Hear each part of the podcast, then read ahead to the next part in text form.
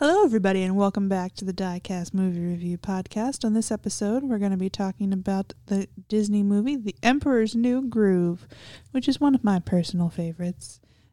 Also, that's kind of why I picked it. Um, so, here is the synopsis for the movie. Arrogant young Emperor Kuzco is transformed into a llama by his power hungry advisor, the devious diva Yzma.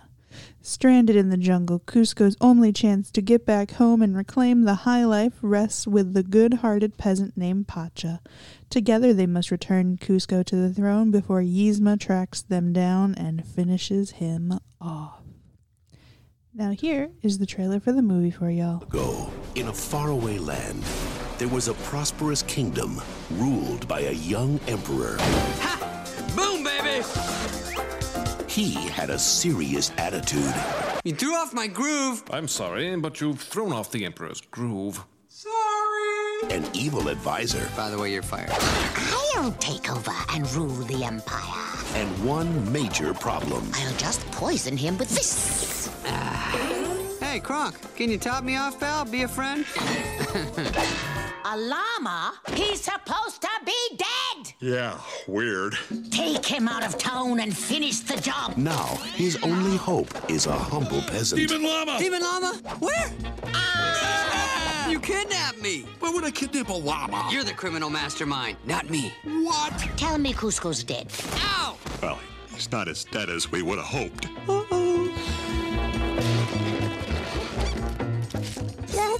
No, no, no, no, no, no, no. Break.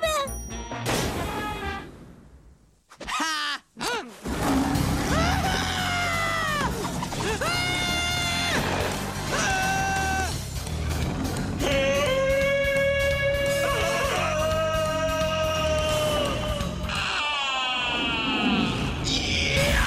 Your highness, I gotcha. You're safe now.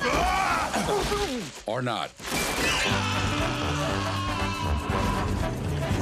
No touchy. Why did I risk my life for a selfish brat like you? Now I feel really bad. Bad llama. Ooh, me! The emperor's got a new look, ah! a new partner, We're gonna have to work together to get out of this. You know, it's a good thing you're not a big fat guy, or this would be really difficult. and a brand new groove.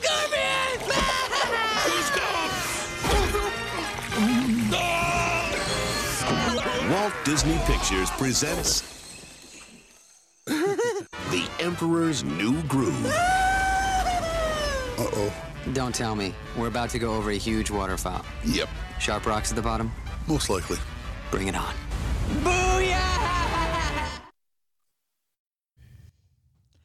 And so we hope you all enjoyed the audio from that trailer. So, um, is there anything new that everybody wants to share? Ben, is there anything you want to share? I am still under the weather today, so I kind of sound like crap again. Sorry about that. Okay. Michaela, I have a question for you. Why did you pick The Emperor's New Groove? What what brought you to this film? Um, it's one of my favorite kind of underrated Disney films. That's like a newer underrated Disney film. Um, I I enjoy the humor of it, and it never fails to make me laugh. Um, it's one of my go-to movies if I'm having a bad day. Uh, I like to watch it, which made me really happy when it came on Disney Plus because then I can just be like, I can watch it from my phone. Um, and so I was really happy about that I remember taking you to see this when you were just a little girl. when I was four. That's why I said when you were a little girl. Yeah. Ben, I don't think you were born yet. Yes, I was. I was born in 99. It came out in 2000. Oh, yeah. You were a year old. Literally just read the dates. Sorry, I forgot for a minute. But yeah, you were a year old. Patrick didn't exist yet. And Ben, I didn't take you to see this movie in the theaters. You were LBB, Left Behind Ben. As always. And that's okay, because I don't actually like this movie. Well, that that kind of defeats the ending of when we talk about do we recommend it or not. But at least we'll have some differences to go about. Yeah. So, do we want to start with likes about the movie? I think we should. Okay. Who wants to start? Kronk. Yes, Kronk is amazing. He is the best. Kronk, he may be crazy. Yeah, he's he's most likely crazy, but he is also the greatest person in the entire film. I don't know if he's the best person in the entire film, but he's definitely the most comedic person in the entire film, and probably is the best cook in the entire film. Yep, he is the best cook. That is one of my favorite scenes when they're in the diner and Kronk is in the kitchen and then he takes over for the chef and then he just the waitress lady just rattles off all these orders and she's like, "Got that?" And then Kronk he just gets all serious and he just rattles off and like Diner slang. yeah, diner slang, all these things the lady just said to him and you're like, "Oh, it's about to get real." That's the thing. So in the sequel, Kronk's New Groove, he's a chef, and he has his own restaurant. Spoilers. Spoilers. D- Wait, wait. We said we could spoil this film. It's 20 years old. It's been out for people to see. I was talking about the other film. Oh, the other film, it's been out for 15 years. Yeah, but people tuning into this one aren't expecting us to talk about that one. That was a very basic overview of Kronk's New Groove. And who does the voice of Kronk, Ben? I think his first name was Patrick. Patrick Warburton. Yes, that is correct. who, if I'm not mistaken, I think if you've been to Disney World and you've rode ridden the ride Soarin', uh, before they take you in, there's like a f- flight safety video, which I believe is narrated and done by Patrick Warburton.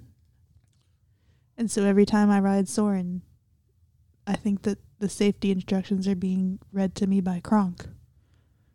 I always think of him as the tick. Spoon! it's a tick is a superhero show where he plays the, the, the tick, and his phrase when he charges into something is spoon, for those that haven't seen it yet. I mean, he has done a lot of things. Like, he was the narrator for Lemony Snicket's A Series of Unfortunate Events. Which is also amazing. Yep, Yep. so Kronk, Kronk is my favorite part of the whole movie, besides maybe the squirrel.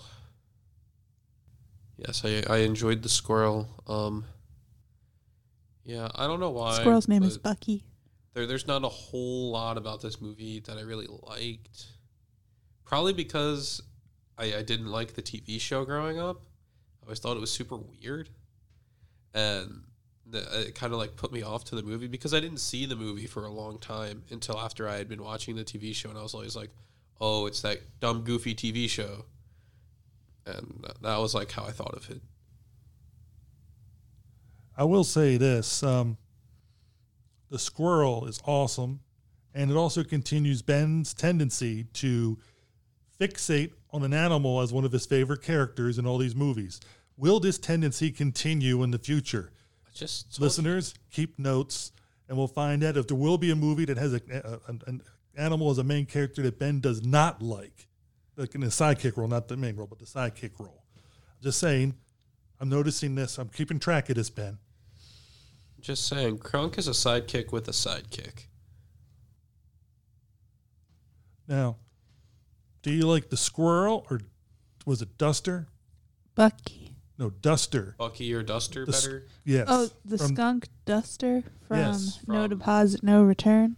Yes. Or the little dragon from Onward.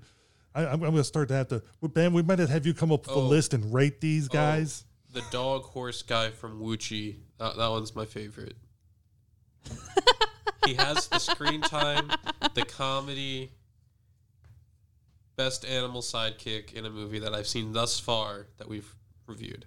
And Ben, I- I'm, I'm serious. I really want you to write down a list of these animal sidekicks and put them in order, and we'll and we'll post it up on our Facebook page, and we'll see how it changes as the times go by to see if certain animals or critters will move up or down the list.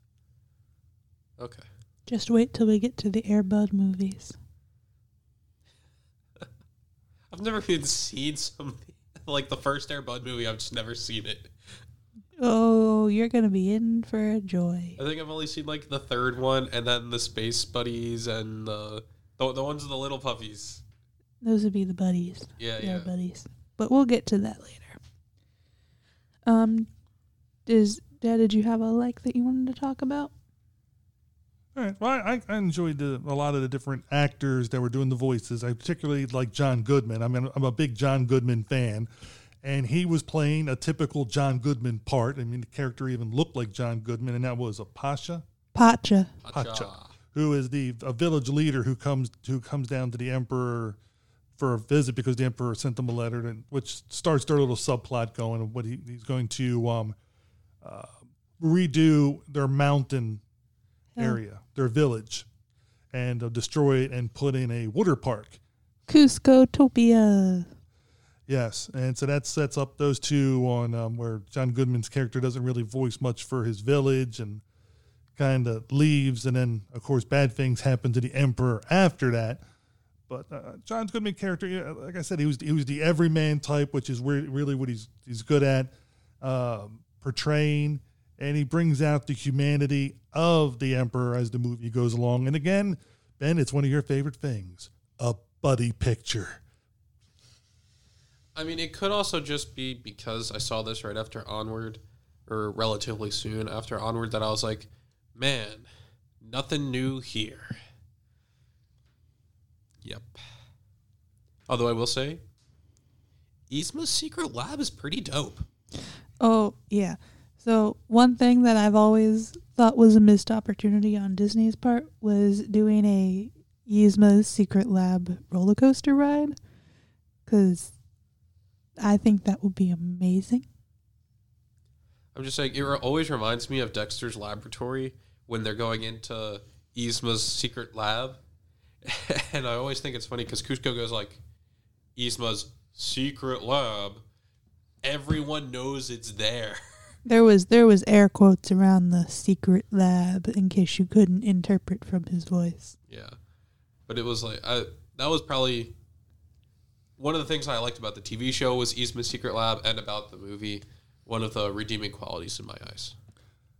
and she was voiced by the heavenly Eartha Kitt, who was one of the Cat Women during the Batman original series, and um, she does an excellent job voicing the malevolent um, Ursma. Yzma. Yzma. I am terrible at pronouncing these names. I'm sorry. Um, Yzma. And I do love it how, because she had played Catwoman in the Batman series, in the end, she is turned into, as Ben said, we're going to be spoiling, she's turned into a cat. A kitten. An adorable kitten. Adorable. Adorable. With a maniacal laugh. Yeah,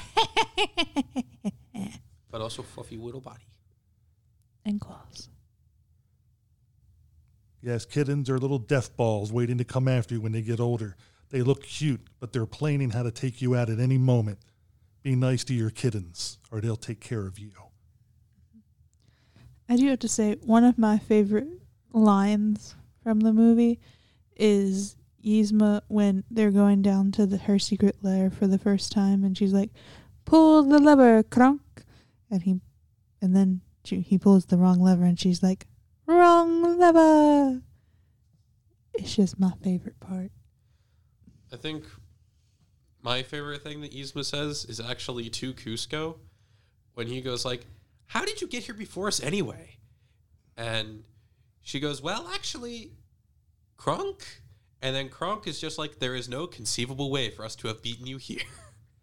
Yeah, because there was this big chase scene where they're chasing him, and just like in the horror films where Freddy or um, Michael Myers always ends up they're walking and everybody else is running, yet they somehow get to the building or wherever they're going ahead of them.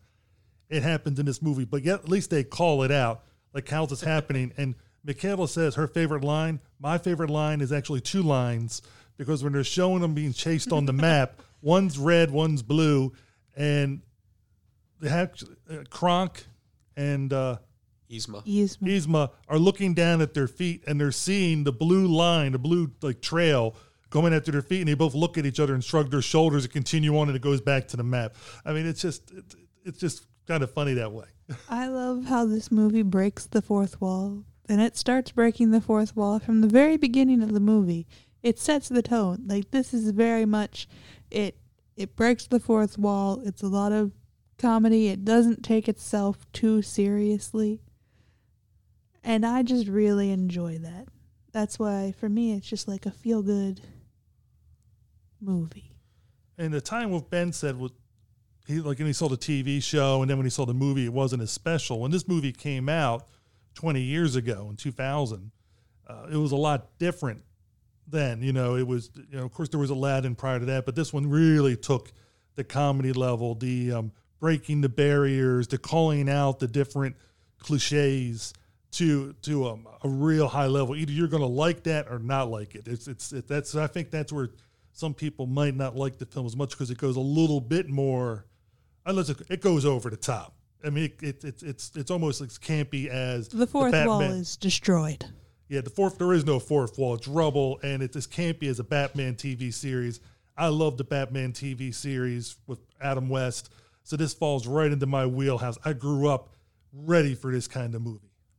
Ben sadly did not have that same classical education when he was a child. Well, that's not even why I don't like this. I just didn't like it.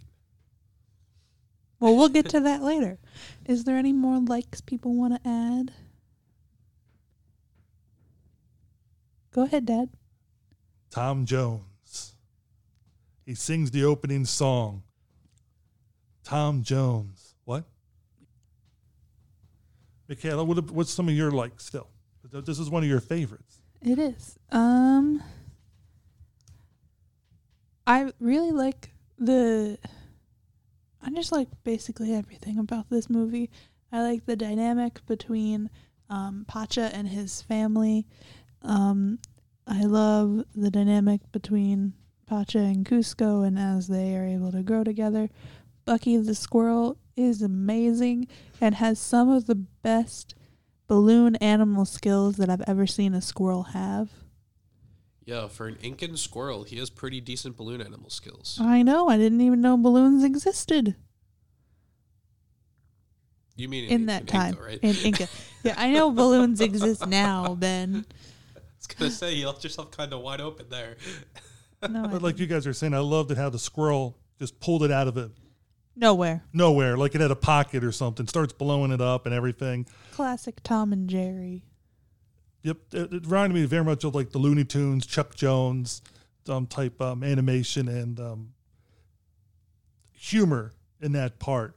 And that's one of the things I also want to mention is the animation fits very well with this. It, it's it's set up with um, a South American type theme, and it goes with it, and it definitely just has that nice flow all the way along. hmm Yeah, and it's it's just great. The whole like dynamics between them, like when at the beginning before Yzma decides that she's gonna poison Kuzco, um, Kuzco has fired her, and so she and Kronk are in the in somewhere, and Kronk has all these statues of like Kuzco's head that he's putting on this like outcropping thing, and she has this giant hammer and she's just smashing them with one hit and ranting to him about all of this. And it's like at one point, Kronk puts one on there and it's not quite on there. And Yzma goes to hit it and she's like, a little to the left. And so Kronk moves it a little bit and then she hits it again. And then another one, when she goes to hit it, it isn't facing her. So Kronk quickly turns it to face her and then she hits that one. And it's, it's just, it's great. Like they really thought of basically everything, at least for me. Yeah, a lot of the gags work very well in the movie, and um, they, they definitely took that little bit extra time to go through it. Of course, this movie was originally going to be a lot different than that. It had a, a Yeah. totally different change in its storylines and everything else, which I think you read about, Michaela. Yeah, it was originally. Oh, what was it called? It's like Kingdom of the Sun. yeah, Kingdom of the Sun, and it was supposed to be like a more serious um, movie where a demon or a vengeful god was summoned, and then um, was threatening to kill everybody, and it was going to be completely a 180 from the movie that it ended up being, um, which I'm actually glad for because I love this movie, and I would be sad if it did not exist. Yeah, because the town in that the emperor, who was voiced by David Spade, was supposed to be a minor character, and it was going to have a prince and the pauper type feel to it, where um, they get switched and those kind of things. And I know Ben was talking about um, one or one episode on Onward how a lot of times, and it said with this one, like a lot of buddy pictures, is an overabundance of them. There's also a lot of Prince and the Pauper storylines and movies and TV shows, and uh, just to talk about that for a second, like what because this is a buddy picture. I always like to use the example of a magic trick that everybody knows that's a magician, but some magicians will go watch the, those that are at the top of their game do that trick, even though they know exactly what they're going to do and how they're going to do it because of the showmanship and the, the high level of they have in their craft of being able to do that trick. And they're still just like blown away. And the same thing like with actors, when they see somebody else just at the top of their game, they want to elevate it or they're just in all of that or anything, any particular job you want to look at, whether it's a music, art, anything along those lines, when you see somebody at the top of the game, even if you know how they're doing it, it's still something nice to see. So yes, a buddy picture does have certain tropes and things like that, but if it's done at the top of the line, it's really good. Unlike this one. No. This one is amazing. Well, we'll get to that when we get to recommends. Anybody, any other likes you have? I, I, and I think you're pretty much out of likes. Yeah. Michaela, you have any more? Um, I really like when Yzma and Kronk go to Pacha's village, and Pacha's wife. Um, let me look up her name real quick. Pacha's wife, uh, Chicha, I believe, um, is there with their two kids, and uh, Pacha sneaks up and tells her to distract Yzma and Kronk, and so she and the kids end up locking them in a closet. And then when Yzma goes to break down the door, she tells the kids, You know what to do, which implies this has happened before. And then she opens the door right as Yzma goes to run out. The one kid has waxed the floor so she slides. The other kid has like a cart ready. And so she goes out into the cart and then the young boy is further along down and has a wasp or a bee's nest. And then the gr- young girl is further down along and has like a bag of feathers. And then she goes careening off and lands where these kids are about to start hitting a pinata. And then they just start hitting her. Like a pinata. And it's just it's great. It's like i remember when we were watching it ben said there's no way they could have gotten that far ahead. Like logically. And that's just one of the things i love about this movie is it's not logical it doesn't have to be it's not based in reality it just has comedy and fantasy, and you just don't have to really think about what's going on. They go with that Looney Tunes thing I was talking about. It's almost like Bugs Bunny and Daffy Duck were doing this to Elmer Fudd. And you, you know, they just pop up at these different spots, and you're just like, you know, they, you don't even think about like, well, why are they there? How they get there? You just enjoy the gag as it's happening, and and let it roll off of you. Most people do. Some some people get tangled up with logical things that you know if there's if there's something that's not logical to it then it just throws them out of the movie so it's not like i said it might not be for everybody mm-hmm. I mean, those are good for like 15 minutes. And then you're like, oh, everything that's happened in this movie is just to set up something else that's a joke. have you ever seen the movie airplane No. michaela No. okay one time if i can win the thing we'll do Airplane, and all that movie is is one joke after the other.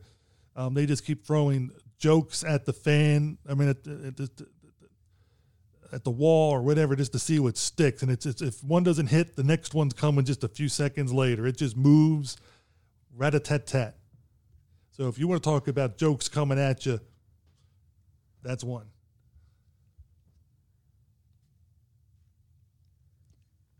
Is there any other likes anybody else would want to add? Oh, I thought we had already moved on to dislikes. Oh, Well, you did like the actress that voiced um, the the wife, Wendie Malick. yeah. And then you know, just thought I'd mention it because you like watching her on TV and stuff like that. No, I think the only thing I've ever seen her in and on TV is Darrow and Darrow. I stand corrected. I thought you might have saw her in some other movies or TV shows. I might have. I just don't know what they are at the moment. Oh, Ben So that's that why out. I didn't talk about it. All right. Let's go into some things that we thought it could be improved in the movie or we didn't like. And then who wants to go first? Uh, I'll go first. What a shock. Um, so there's this unnecessary narration throughout the first half of the movie, done by I think you said his name was Daniel Spade. David Spade. Kuzco. David Spade, the, the voice actor that voices Kuzco, where he's doing it as Kuzco. It's kind of like it's it's like the first time that they break the fourth wall in the film, and it continues for just about half the movie until the buddy part is, is essentially over. Like most buddy movies, this is the part right before the ending. And then this one just goes on longer because of more comedic things and chases and all. But yeah. So this is the scene where he's separated and alone and doesn't really realize that Pacha is still out there, just kind of waiting for him. He thought that Pacha abandoned him. So Kuzco is kind of down on his luck, being a lonely llama in the middle of the swamp. It's raining. It's raining. He looks depressed. Typical buddy cop. They just split up stuff. And now this like narration thing comes back and then he breaks the fourth wall again, telling the narration just to go away. And the narration never really served much of a purpose, except that for some reason they started this movie in the middle and then went back. I guess they thought that was funny. I mean, it didn't work for me. I thought it was funny. And it's something that they've done with a couple other movies. Um, Well, yeah, like Deadpool does this. Um, Sonic the Hedgehog. Sonic the Hedgehog, but they did it in a way where it actually worked. When this one starts, it's just, oh wow, Lonely Llama, whatever. And then it's, it's like, it, it just added unnecessary length to the film, in my opinion. Where they could have just started it at the beginning and it still would have made sense. I think it was just Kuzco's such an unlikable character that without it you just think that he's a jerk. Even with it, I still kind of thought he was a jerk. Right up until the end when he apologized to the old man. Once he started apologizing to people, I was like, okay, he's not a jerk anymore. He has been reformed. Well, that's that's the one negative of having David Spade be the voice actor is he's used to playing the jerk, the comedic jerk in, in TV shows, movies, and that kind of stuff. That's normally his stick. So when you have that voice actor, it brings that to it already, and then you have a character that's designed with that. It, it adds a little more to it. So it could be if you knew him as an actor, you, you'd already, you know, you're either going to like him or not like him. You know, it's it's it's again this is a film that has a lot of contrast going, you know, with with um for people for audiences to to, to be like, what do I, do I really like this or not? And and your and your points are very justified. I will say, as far as a character difference goes, and to like make things interesting, he is the exact opposite of John Goodman's character, Pacha. Literally, complete opposites. Yep. So I'm assuming Michaela doesn't really have any dislikes. So what were your dislikes, Dad? So with the dislikes with the film, um, I felt that some of the characters could have been fleshed out a little more. With with um with if they're, if- when they're doing the narration with Kuzco when they're going back, they went all the way back to his infancy. and They went only went back too far, and then they jumped him up.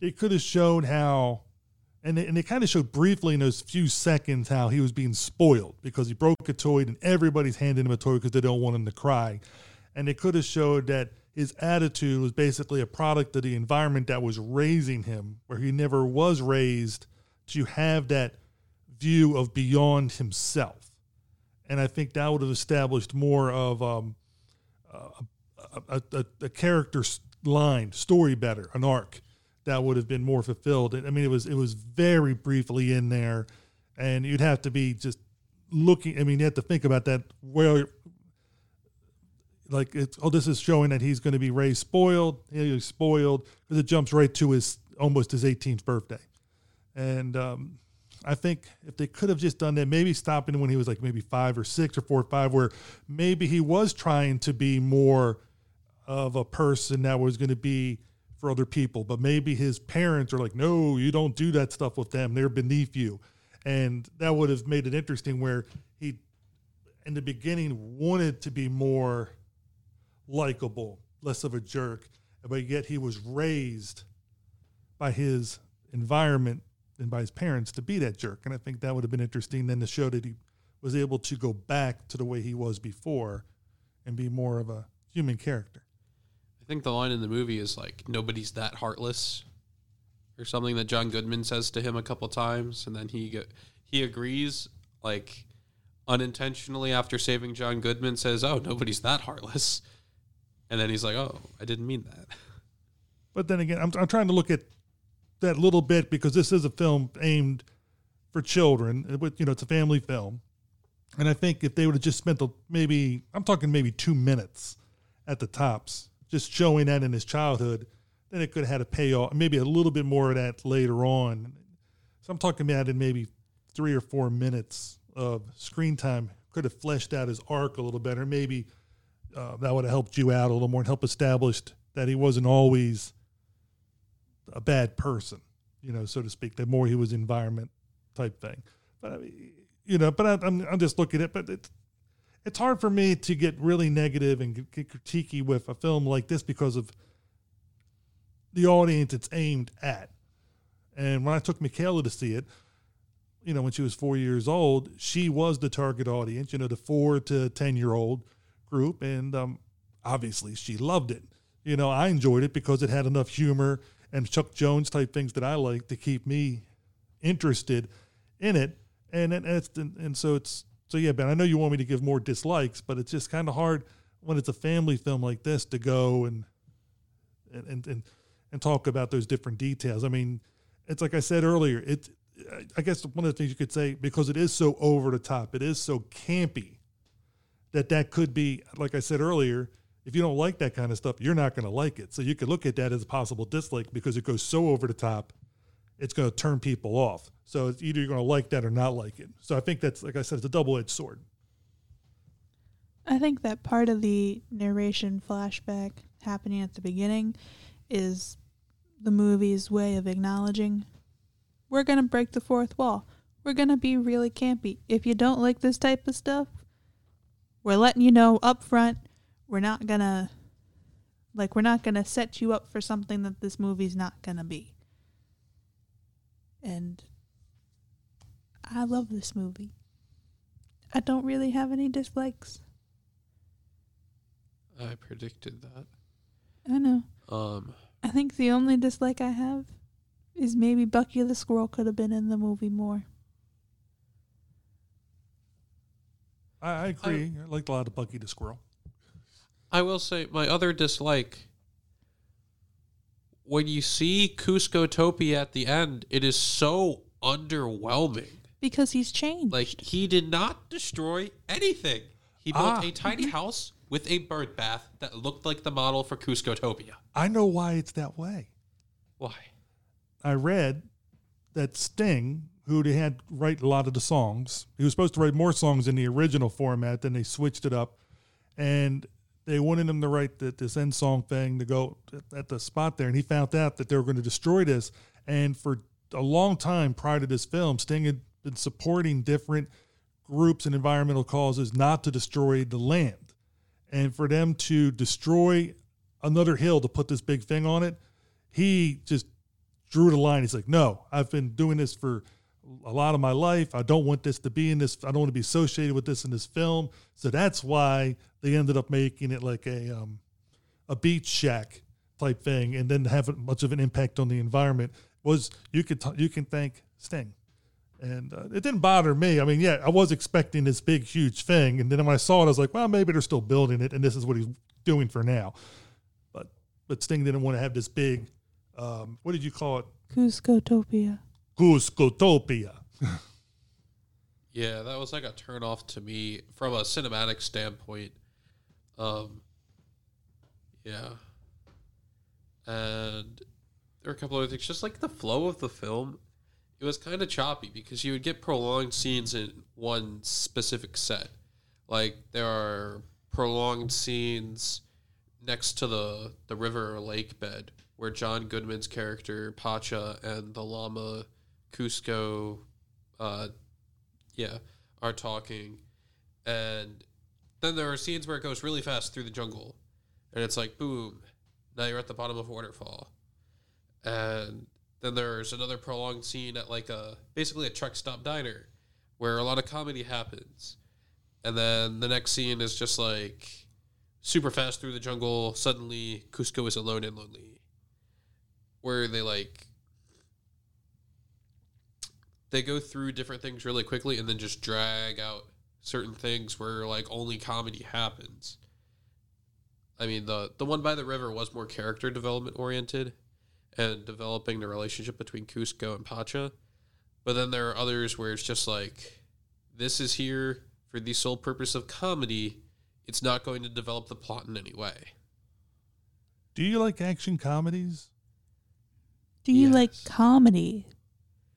Yeah, but I don't like it when it's like so much of it that it really just doesn't allow you the time to fully develop the characters. Especially when it's a movie that's like this. Because you're you're supposed to care about Kuzco and Pacha and Pacha's village and what happens to it and whether or not Yzma kills him, which is a little bit morbid for a Disney movie. And She turned him into a llama. And Yeah. Snow White, the whole premise is to kill Snow White. The evil queen wants to kill her with a poison apple. So I mean, they pretty First, much she wants estab- her cart cut out. Well, we're talking, the, you know, yeah. So we're talking. th- th- Disney has a long history of having um, people trying to get killed. I'm simply saying that like it underdevelops the characters. Like Yzma's motivation beyond just taking over the empire, you never really know what it was. She wants to take over the empire Well, that's the thing. Like you don't know why she wants to take over the empire. You don't know what she because wants she to do with the empire raised, once she takes over. She wants to run the empire once she takes over it. She oh, wants Oh, to kill no. Kuzco. I thought she wanted to walk the empire once she took over it. She wants to kill Kuzco because he fired her, and she feels underappreciated because she's been his advisor for so long and practically raised him. She was also horrible at that. I know. And see that I think when I talked about earlier with my dislike, if you would have had her being the one raising him to be more heartless, would have like from a, from a child on would have helped pay off in tying all these things. That's kind of what I'm saying, where you could have cut out some of the comedy in it because they probably wanted it to fit in a specific time area, like between so many minutes and so many minutes, because it's a Disney film. They probably didn't want it to go on much longer. So if you had cut out some of these comedy scenes that don't really advance anything and these fourth wall breaks that really they're funny, but there's just too many of them, then it would be a better film cinema like based on actually watching it, not just for the comedy or the punchlines, based on like actually the characters developing and having a true storyline, it would have been a better film. Instead, we got a lot of jokes. Well, I will have to respectfully disagree with you, Ben. on all of that. And that's why there's three of us to have different opinions. So, um, but Ben, why don't we move into whether we recommend this film or not? And and for whatever crazy reason, we'll start with you because we have no idea which way you're going to lean. I guess I'd recommend it. Like if you're in a bad mood, you could watch it. But that's it's like a super super weak recommend. Like there there are conditions that have to be met before you would want to watch this movie. Like you're sad and need something to laugh at that's sadder. So I would recommend this movie to any and everyone because I think it's amazing and I think it's a movie that everybody should watch at least once. Even if they end up never watch never wanting to watch it again, I think everybody will enjoy at least some of the jokes in this movie. Um, and will benefit from having seen it at least once. Um, though I personally have watched it several times. How about you, Dad? Um, I do recommend the movie, as you could probably tell from my analysis. Uh, I do agree with Michaela that it's probably a movie that you would see once. You know, if you really, like I said, if you really are into the campy, over the top, then you're going to want to watch it more than one time because that, that's just the way you groove. But to be honest, I, I can also see where Ben's coming from, where it's just is it a memorable film? If you love the over the top, the humor, you're going to enjoy it. But there's nothing really here. I think that 20 years later, because I'd seen this movie in 2000, I didn't see it again till 2020. so it's been 20 years.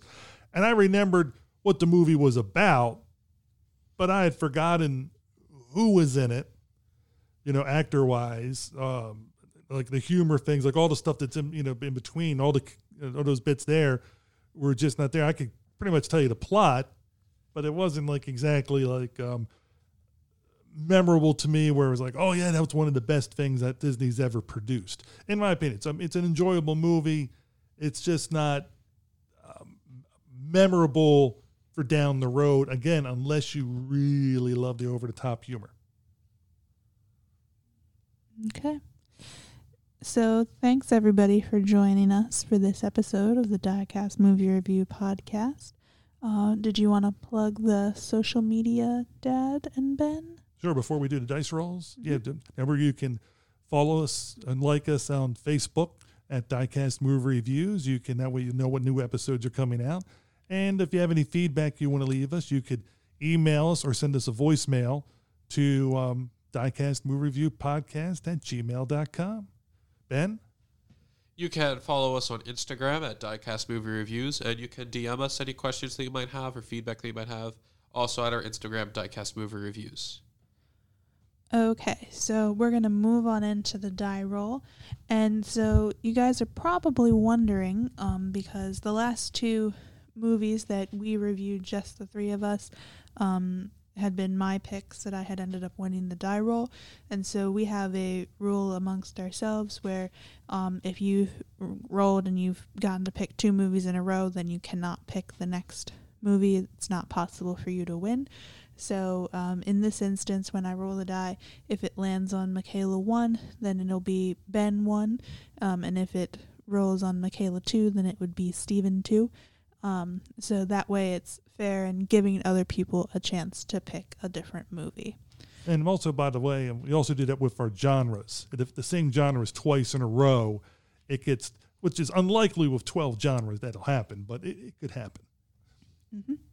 Okay, so here goes the roll to see who gets to pick the movie.